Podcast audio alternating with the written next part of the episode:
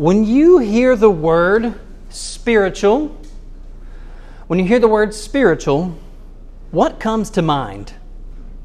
Just curious. Whatever comes to mind. When you hear the word spiritual, what comes to mind? Type of hymn. Type of hymn? Yeah. What what would categorize a spiritual versus not a spiritual, Sean? I'm just curious. That section of the songbook and very, how would I put this, associated with a lot of times uh, the blacks coming out of slavery. Okay. Yeah. Yeah. Uh, so songs, certain songs are spiritual. Certain songs are labeled spirituals. We might not s- call other songs spirituals, but we might still sing them. Sure. Shine, Jesus, shine. I don't really see it, think of that as a spiritual, but it's a spiritual song. Yeah? What else? What do you think of when you hear the word spiritual? Characteristic of God. Characteristic of God? Yeah? Anybody else? anything outside of physical, Something that's outside of physical, right? Yeah, something beyond that. whether it be with Christianity or other ideas. Yeah, yeah, good point there, Ryan. It doesn't, you know, doesn't necessarily have to be a Christian spiritual thing. Spiritual realm. What, what's that, Mike? Spiritual realm. Realm. R E A L. The spiritual realm. Spiritual realm. That's right. Yeah, spiritual realm. Yeah, that's uh, that goes along very well with what Ryan was saying there, where we there's something beyond just what we can see, right? Yeah. How many of you have ever heard anybody say this before? I'm spiritual but not religious. spiritual but not religious. What does that mean? It means they're not either. Mike, that's a good point. Yeah, they're probably not really either. Yeah. Spiritual but not religious. I had a I had a friend in grad school tell me that he was religious but not spiritual. I thought that's a funny way to look at that. There is um, there's kind of perennial interest in spiritual things. If somebody tells you that they're into spirituality, but they don't like organized religion, right? That means that a lot of times they have the vague sense of something out there, right? There's just something out there, kind of vague. Yeah. They want to believe and believe that there's more to life than physical, but they don't want someone restricting what they can and can't do. Yeah. They want to be hedonistic while uh, believing they get to go somewhere better. Oh, that's a good point. Uh, that's a good point. My wife is a physical therapist. That's her main training. She works uh, for the uh, for the children's ministry uh, also, and uh, she sees patients on the computer through telehealth. And uh, she had a patient who was uh, asking, you know, just in, in the process of you know, working with the patient, there's uh, always some degree of small talk and she got to um, she got to talking with this patient, and the patient asked, you know, you know, what does your husband do? And she said, well, he's a minister at a church, and that's that's always been a good way for Linnea to be able to introduce talking about spiritual things with her physical therapy patients. Well, her patient said that uh, she was she was not any particular religion, but she was increasingly convinced that there was something more out there than just nothing. And so she was going to uh, start taking a very deep dive into all world religions to try to find what made sense for her. Well, you know, because it, because Linnea can't evangelize in her practice as a physical therapist, she just had to you know, kind of smile and nod and you know, give some general affirmation that searching is a good thing. But I thought that that captured uh, the spirit of a lot of people today. Um, there's something out there, but not necessarily they're not necessarily sure what it is. Now, in a Christian context, when a Christian hears the word spiritual, we've talked about you know, a spiritual realm. We've talked about how it's a characteristic of God. Um, or it may be a type of song we sing. When Christians hear the word spiritual, what else comes to mind? What was that, Terry? Co- communication with God. That's right. Yeah, we are. Um, yeah, prayer is a means of spiritual communication. Jerry, what did you say? The Holy Spirit. The Holy Spirit. Why does God give us the Holy Spirit? What's the purpose of that? Something to be around us all the time. He can be around us all the time. Good. Guide us. Guidance. Yeah. He's calling, Called a comforter, that's right. He intercedes for us when we pray to God. Intercedes for us when we pray to God. Yeah, that's right. Anything else? What does the Holy Spirit do within the life of the believer? Tells them how to walk. Tells them how to walk? Yes?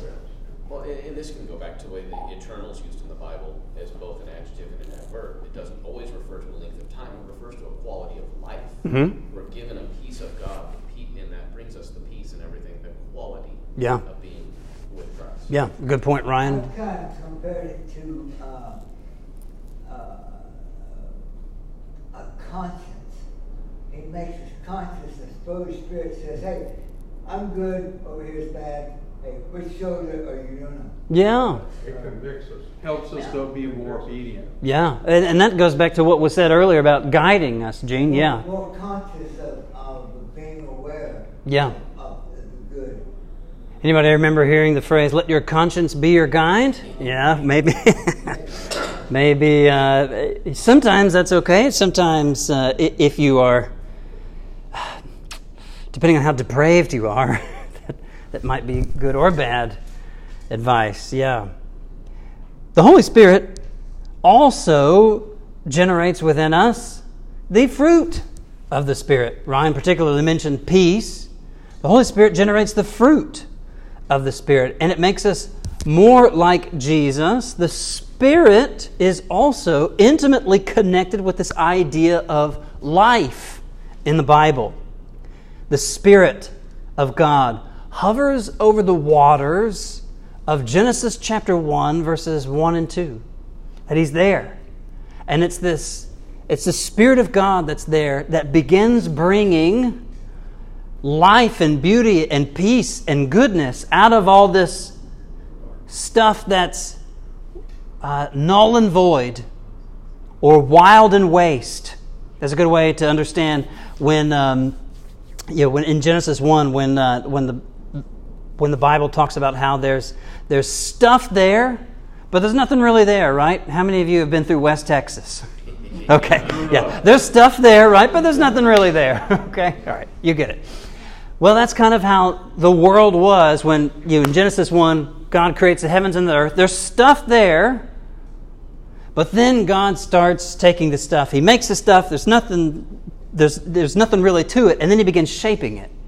And the Holy Spirit's right there, intimately connected with the whole process of bringing life and peace and beauty and, and goodness out of this stuff that's just wild and waste. Guess what, friends?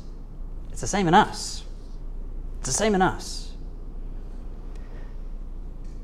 Holy Spirit is also what raised Jesus from the dead, according to Romans chapter 8, verse 11. See, a lot of people misunderstand what Christianity is all about. And I hope my wife's patient will recognize this when she begins her study of Christianity. I hope she realizes that what Christianity is about, it's not about making bad people good. The gospel is about making dead people live. And I think for a long time, Christianity has, built, has been billed incorrectly. It's not just about, you know, maybe your good days will outweigh your bad days, and you try not to cuss too much, right? You might drink a little less. It's so much more. It's so much more than just behavior modification. The gospel is about making dead people live. And with that in mind, Paul opens his letter to the church in Ephesus, one of the largest cities in the Roman Empire. And he opens the letter with this majestic statement of what God has done through Jesus for believers. Now, for some new Christians, you might have some new Christians in here, and even for those of us who have been Christians for a while, which I know we have some people who are what you call veteran Christians in here it might be difficult to keep just keep straight exactly how you know, like what all right what does god do and how does jesus fit in all that and what does the holy spirit do i feel like traditionally churches of christ have a pretty good idea of what god and jesus do how many of you who grew up in churches of christ heard a lot about the holy spirit in your churches show of hands anybody if you grew up in churches of christ Wasn't talked about. wasn't talked about because the holy, holy spirit was kind of scary for some folks. Sure. We, at least, where I grew up, heard about the Holy Spirit, but I, I didn't hear very much. Maybe in the church that you grew up in, whether you grew up in churches of Christ or any other kind of church, maybe what you grew up hearing was all the things that the Holy Spirit didn't do, right? And maybe not so much about what the Holy Spirit does do.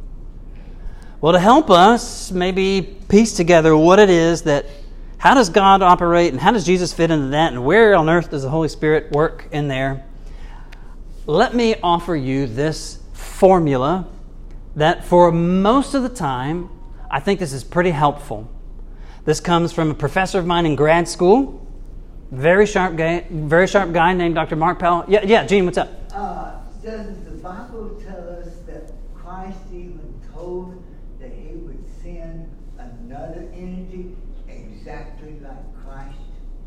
It's, he does talk about sending the helper, which is another way to describe the Holy Spirit. But didn't it say uh, that it's exactly like Christ? Now, I have kind of a, a maybe a little problem because the Holy Spirit didn't die on the cross. Sure, yeah. the way partly of him did.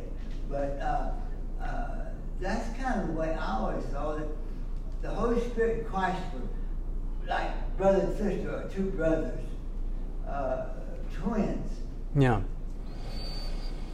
Gene, I'm not, I'm not. sure that's uh, Yeah. exactly right. I know there are things that they do that are different. Twins do things that are different. Sure. But they're still uh, twins. Yeah.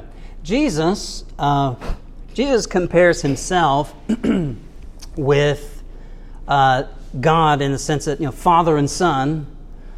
He doesn't give us any kind of familial metaphor for the Holy Spirit.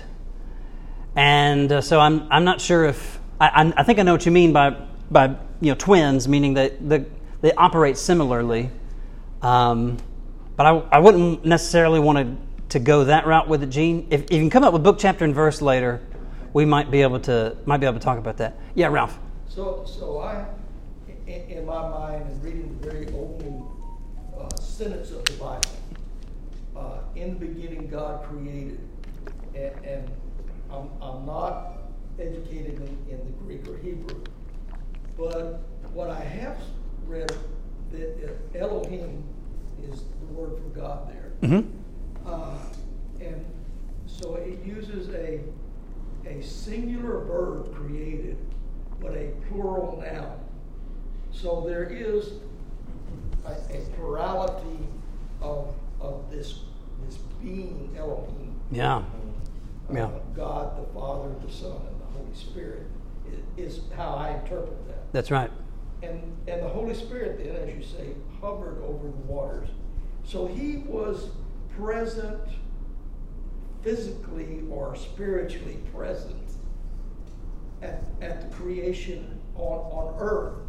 And yet he seems to, to come and go throughout all of the scriptures. He seems to be there at times and then not there at times. He came to Christ at his baptism and landed on his shoulder Yeah. in the form of a dove. And then Christ sends him Mm-hmm. as the helper or comforter. And then in Acts, the very beginning, says that, that he will be here to give you instructions. Yeah. The apostles. So I, I don't know that he's a twin to Christ, but he's certainly in the Elohim. Right. Which means he's in that being. Yeah. So they are they are together and they are in one spirit acting. Yeah. Their actions are are as one. Now, Ralph, I, I know you prefaced that whole comment by saying that, you know, by telling us how you weren't educated, but then you gave us one of the most simple and eloquent definitions of the Holy Spirit that I've heard in a long time. Do you want to come up here and teach? I've got my notes right here. I think that's a good way to put it. Right. Uh, That's the Holy Spirit. that's the Holy, see, Holy Spirit working through us right here. Yeah, yeah, Mike. Yeah. And I don't want to divert too much from where you want to go. Yeah. But when I've seen miracles of people change lives, I've known guys, guys who were a mess. Yeah. Total mess. Their lives were vulgar, and their attitude towards women, and their attitude towards how they dealt with people. They were evil. Yeah. And one time in college, I met a guy when he was a freshman who was a high school friend of my roommate. And in my senior year, he happened to walk into a room that I was studying with a friend. And he had coming back from a Bible study. Yeah. And I was astonished, frankly. And it, it was, had to be the Holy Spirit that acted on him. And I had, I said, when he walked in, he started talking about the Bible, I said, You're a Christian? I was so astonished. and he was Yeah. ready to lay the gospel on me, you know. I- Wow. he misunderstood what I was saying. But it is, the power of the Spirit has to be what happens in these people's lives because it's not my brilliant eloquence that would affect them or anyone's. Yeah. Yeah. Mike, that's a good microcosm. That's a good personal application of precisely what I want to share with y'all and what Paul's going to tell us in the first uh, 14 verses of Ephesians. I know sometimes it can be tough for us to keep straight. You know, what does God do? How does Jesus fit into that? How does the Holy Spirit work? As we've been talking, I think we've begun to touch on some of that already. But I want you to think about it this way. One of my professors from grad school kind of developed this little formula, and I think it's helpful. He says, God saves us in Jesus Christ by the power of the Holy Spirit. God saves us in Jesus Christ by the power of the Holy Spirit. You can also have a little bit of variety in that too. God sanctifies us, that process of making us holy, right? God sanctifies us in Jesus Christ by the power of the Holy Spirit. God raises us to new life in Jesus Christ by the power of the Holy Spirit. You're beginning to see the common elements there. God does what He's going to do in His sovereignty and His will and His power. He does that as we are in Jesus Christ. And that phrase, in Jesus Christ, is very important in Ephesians. Very important. It means something like we are spiritually located in Christ. It means something like we're under the direction of Christ. I hate to use this phrase, but I think it communicates we're under the influence of Christ. And the way that we the way that that works is by the power of the Holy Spirit. God saves us in Jesus Christ by the power of the Holy Spirit. God sanctifies us in Jesus Christ by the power of the Holy Spirit. God raises us to new life in Jesus Christ by the Holy by the power of the Holy Spirit. God protects us in Jesus Christ by the power of the Holy Spirit. I hope you begin to see that formula and I hope that sticks with us as we go through the, our next our, our you know next few weeks together because that's going to show up a lot and I think that, that that really helps me understand, you know, how, how does this, this, you know, this being known as God, Father, Son, and Spirit, how does all that work together? That's one way to do it. In Ephesians chapter 1, Paul opens up the letter in verses 1 and 2 like any other letter. He describes himself as an apostle of Jesus Christ and tells us who the letter's for. And then in verses 3 through 14, which is what we're going to get to here in just a second, Paul recounts God's redemptive acts for his people, and he introduces some key themes that he's going to flesh out a little bit later in the rest of the letter. Okay? All right, so after we read these verses, I think we should list. We're going to list what all Paul says God has done for us. Turn with me to Ephesians 1, starting in verse 3, okay? And I'll, I'll pull it up. I had that pulled up, but we spent a lot of time in Genesis, uh, thanks to uh, Ralph's uh, kind of quick run through of the Holy Spirit through the Old Testament and New Testament. Let me pull Ephesians up real quick again. All right, here we go. Ephesians chapter 1, verse 3. Blessed be the God and Father of our Lord Jesus Christ, who's blessed us in Christ with every spiritual blessing in the heavenly places, even as he chose us in him before the foundation of the world, that we should be holy and blameless before him. In love, he predestined us for adoption to himself as sons through Jesus Christ, according to the purpose of his will, to the praise of his glorious grace with which he's blessed us in the beloved. In him we have redemption through his blood the forgiveness of our trespasses, according to the riches of his grace, which he lavished upon us in all wisdom and insight, making known to us the mystery of his will, according to his purpose, which he set forth in Christ as a plan for the fullness of time to unite all things in him, things in heaven and things on earth. In him we've obtained an inheritance, having been predestined according to the purpose of him who works all things according to the counsel of his will, so that we who were the first to hope in Christ might be to the praise of his glory. In him you also, when you heard the word of truth, the gospel of your salvation, and believed in him, you were sealed with the promised Holy Spirit, who is the guarantee of our inheritance until we acquire possession of it to the praise of his glory. Now, in the Greek, that is one long sentence. Got any English teachers in here? Anybody uh, particular about grammar? away with it. Yeah, yeah. In Greek, this is one long sentence. Thankfully, our Bible split that up for us a little bit. All right, let's look back at verse 3, starting in verse 3 all the way down. Call out some things. What does Paul say that God has done for us in Jesus? Blessed us in the heavenly realm. Blessed us in the heavenly realms. Blessed us with what particularly? Every spiritual blessing. That's incredibly important. We'll get to that later. Uh, let's keep going. What else? Let's just roll through here. What has God done for us in Christ? He chose us before the creation. Chose us in Him before the creation. That's right. Yeah, we read from Psalms 139 today. You Yeah. together in my mother's womb. Mm-hmm. That's, my- that's my favorite verse of the Bible. Yeah. Absolutely beautiful. Yes, sir. Yeah. took us under his wing, made us his children. Took us under His wing, made us His children. What particularly does He said there, say there? How does He uh, How does He describe that? Um, in verse five. What's a word that the text uses there? Adopted. Adoption. That's right. That's a special word there. Very special word. Yeah. Yeah, it's it, just like if you adopt some, a child, there's certain rights that child has, even more than your natural born children. Yeah. And he says It, predestined. predestined is a, a, a heavy term with lots of baggage, which uh, we may be able to get to later, uh, later today, depending on uh, if we don't get stormed out of here. it's pretty gnarly. Uh, what else? What else? Brought unity. Brought unity. Brought unity. That's right. Made us, uh, brought us all together. Anything? Let's keep going. There's plenty more. Plenty more. Verse seven. Take a look at verse seven. What do we have? Redemption. Redemption. Very good. And what else in verse seven? Forgiveness. Forgiveness of our sins. That's right. Yeah, very good.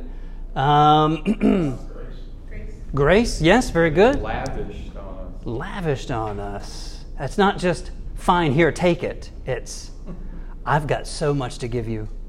It's like you know, any one of those TV shows, right? Families down and out. You know, house got destroyed. Community comes together. Ty Pennington comes along and says, "Move that bus," and they've got this massive you know, mansion. That much more than that. Um, verse eleven. Verse eleven. What else? What do you see in verse eleven?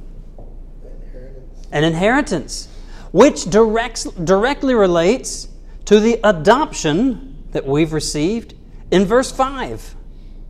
And then finally, verse 13. What else do we see in verse 13? Yeah, always marked, you know. Marked in him. Yes, sir. verse nine, I like that where it says, He has made us known to the mystery of His will. Made known to us. Mystery to His will. Yeah. God has revealed something special to us in this. All right. And based on what I said just a minute ago, here's some things that we might want to think about. What does it mean to be in Christ? Based on what we saw here and what I've said earlier, what does it mean to be in Christ? We don't normally use that kind of language and to avoid using church language, which people might not understand if they didn't grow up in church. What does it mean to be in Christ? It's a way of life. It is a way of life. Very good. To realize that he's in charge. He's in charge. In a family. I- In a family. I like that. Yeah. Special standing. Special standing. Yeah, almost like a almost like a legal standing. Sure, especially when we start talking about adoption. Yeah, Ryan. It, it, it's a discipleship. We are being trained to be like him. Yeah, very good. Bought with a price. Bought with a price, right? The the Christ that Christ him, the price which Christ himself paid. Yeah, Some would say we're being called to be little gods. like him. Yeah, little Christs. Um, this phrase in Christ shows up quite a bit. Take a look here. If you're in the habit of underlining and highlighting and things like that, this might be something worth uh, worth noting in your Bibles.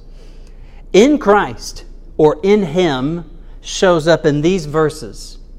Verse 3, verse 4, verse 7, verse 9, verse 11, and verse 13. Do you think that this concept of being in Christ might be important for what Paul is trying to tell us here? I think so. I think it's like uh, you would be in your family. hmm You know, every day or every hour, your children know that you're a part of their family. Yeah. You know, that you're worshipped or, you know. When you're in a building, we think about that like a like a a almost like in spatial terms, right? You're in something and it surrounds you. You're in your car and it surrounds you. You're in Christ. But, but you can be in a building and not be part of it. And Very in true. This term, it's, it's, a, it's a part of it. It's Yeah. Not a, it's not just a, an encompassing thing. It's, That's right. It's a, a, A union? member of the organization. Yeah. You say a union? A loaded term? yeah. No, I know what you mean. I know what you mean, Mark. Looking to be like-minded. Like very true. Yeah, Paul. Oh, goodness, Paul really leans heavily in that in Philippians, which, if you can make it on uh, Wednesday nights in person, I'm teaching on Philippians in here. We have a good time. And if Uh, we're bought, that means we're possessed.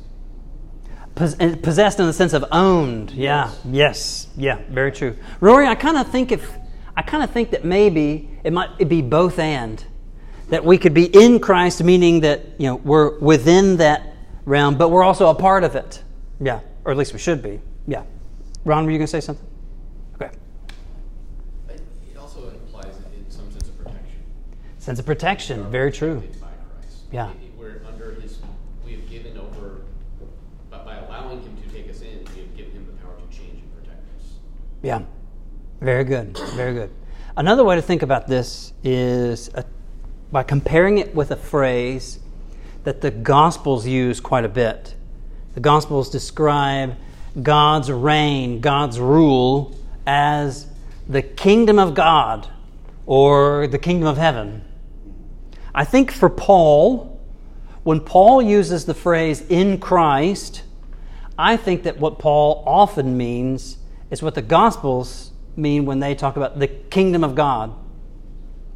It's somewhere where you are, in some spiritual sense, right? You're spiritually located in this place that is totally encompassing, it's protective.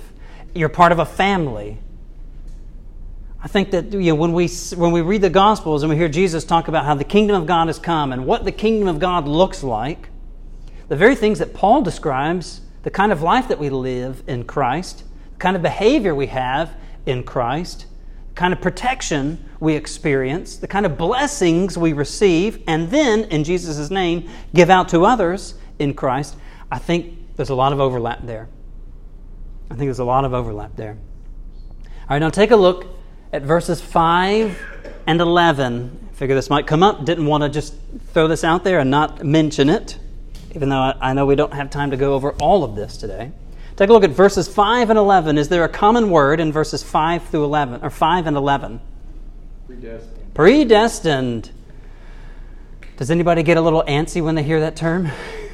It's a lot- Sometimes people get a little get a little jumpy about that. Little. But there's a, there is something that goes along with predestined. There is, Gene, you're not wrong there. You're not wrong. Because predestined doesn't mean God has already, uh, We're getting a message somewhere.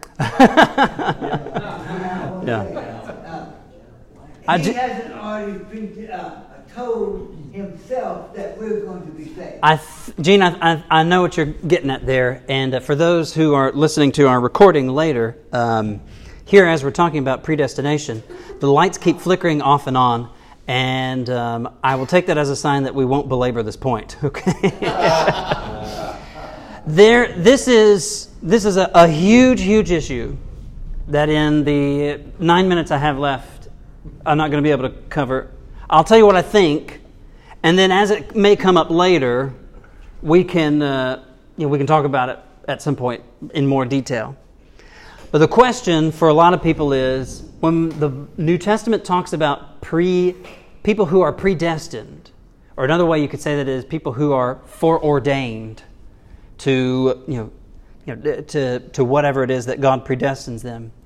The question is for a lot of people does that mean that God makes some to be saved and God makes others to be condemned as if they had no free will?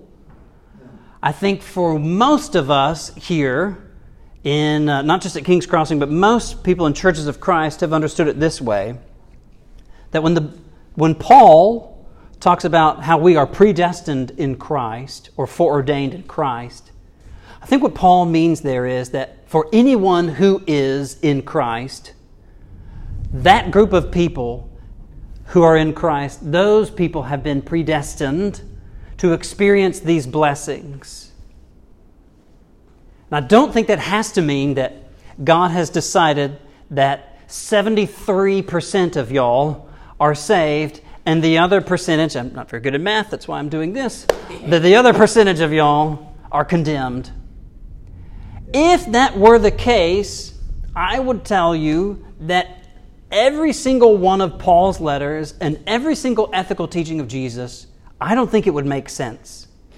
Because Paul speaks to us in a way, in this letter particularly, but in all of his letters and in all of Jesus' teachings and everywhere else in the Bible, it talks, in us, talks to us in a way as if we had some freedom to choose to obey or disobey. And I just don't think it makes any sense otherwise if we read it as if God is the kind, God exercises the kind of authority where he is a great cosmic puppet master, blaming people for the things that he made them do. That's a short, quick take on it, but I do want us to move on. The main point when we see something like predestined, uh, Gene, let me, let me roll through this here if you, if, if you don't mind. When we see this kind of language of predestined, we have to affirm that yes, the Bible does talk about this. Paul doesn't shy away from this. Pharisees recognized that God did foreordain that whoever is faithful to him will be saved. But Pharisees also recognized, and this is not, not just Pharisees who came to believe in Jesus, but this is Pharisees who you know, did not accept Jesus. Those Pharisees recognized, yes, God does predestine that those who are faithful to God are, will experience the resurrection in the, in the end. But Pharisees also recognized that you had some freedom to choose to obey or disobey. And it makes perfect sense then that we see language of both, we see a tension with both in Paul's letters. Because Paul was a Pharisee and he didn't just throw all of that out when he became a Christ, when he became a Christian. What he did was what what Christ taught him that transformed what needed to be transformed of his former way of life. But so much of what he speaks of in his letters were things that he had already learned in some way when he was a Pharisee. Take a look at verse 11 now. Verse 11. I would say that it's a bummer that the power went out because the air conditioning is gone. But to be honest, I don't think the air conditioning was on when we got in here. it was it was gone before that. Um, I'll tell you what. Uh, could we open the doors? That might uh, cool things off a little bit. Um, all right. Take a look at verse 11. What is the inheritance that believers have obtained? What's the inheritance believers have obtained? Hope for salvation. Hope for salvation, and that hope is a hope is a confident expectation. Heavenly kingdom. Heavenly kingdom. We're in that heavenly kingdom, yeah. If we live the way God wants us to live, I mean, the best we can, I expect God to save me. I mean, I really do. Now, I'm not saying He will because I may not be living what my concept of doing His will is. Yeah. But there's also benefit right here and now, living according to His will. Very true. Oh, yes. We're not just waiting for a time to get that blessing later. Even if there wasn't a heaven, this is still the best way to live on this earth. Yeah. As a human being, not to have a lot of this pain and suffering that people in the world do have. That's right. Mike, I like that point there, and that really rolls us into where we're going to wrap up, which is verses 13 and 14. So again, there's this language in verse 13 in Him, meaning in Christ, right? Under His direction, under His sphere of influence, in Christ. After, and Paul starts addressing the uh, Ephesians here. He says, When you heard the word of truth, the gospel, which brings about your salvation, when you heard that and when you believed, that word believe too doesn't just mean that you mentally agree to something. A lot of times when the New Testament, particularly in Paul's letters, when he use the word, uses the word like believe or like, a word like faith, a lot of times what Paul means there is something like faithful. You're faithful to that. Another way to do that would be, another way to translate that would be something like fidelity. I've used this example in a number of classes before. It's one thing to believe you are married, it's another thing to act like it, right? Fidelity is the issue, right? It's not just, oh yeah, I'm married. Got the paper, got the, got the jewelry to prove it. No, no, no. It's much more than that. It's to live like that, to be faithful to that. That's what Paul envisions here a lot of times when he says faith. This gospel, and you believed in him, meaning that you became faithful to him and you were sealed with what at the end of verse 13? What were you sealed with? Holy Spirit. What does the seal mean? What does that mean? What does that indicate? It's a legal term. It's a legal term. Seal is a binding document, a binding. It's a guarantee. It's safety. You seal something, a bottle or a jar or something with something, it's safety. You're protected. Also, the end of the matter.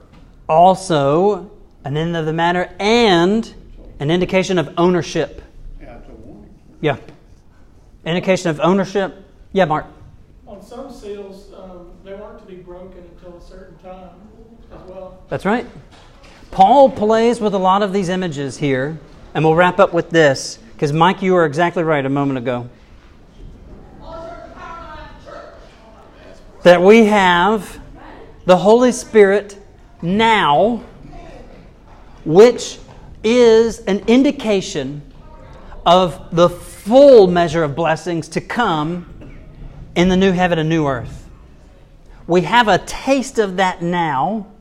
We will get more, far abundantly more, when Christ returns. And so the bottom line is this I'll wrap up with this, and then here's how we'll close.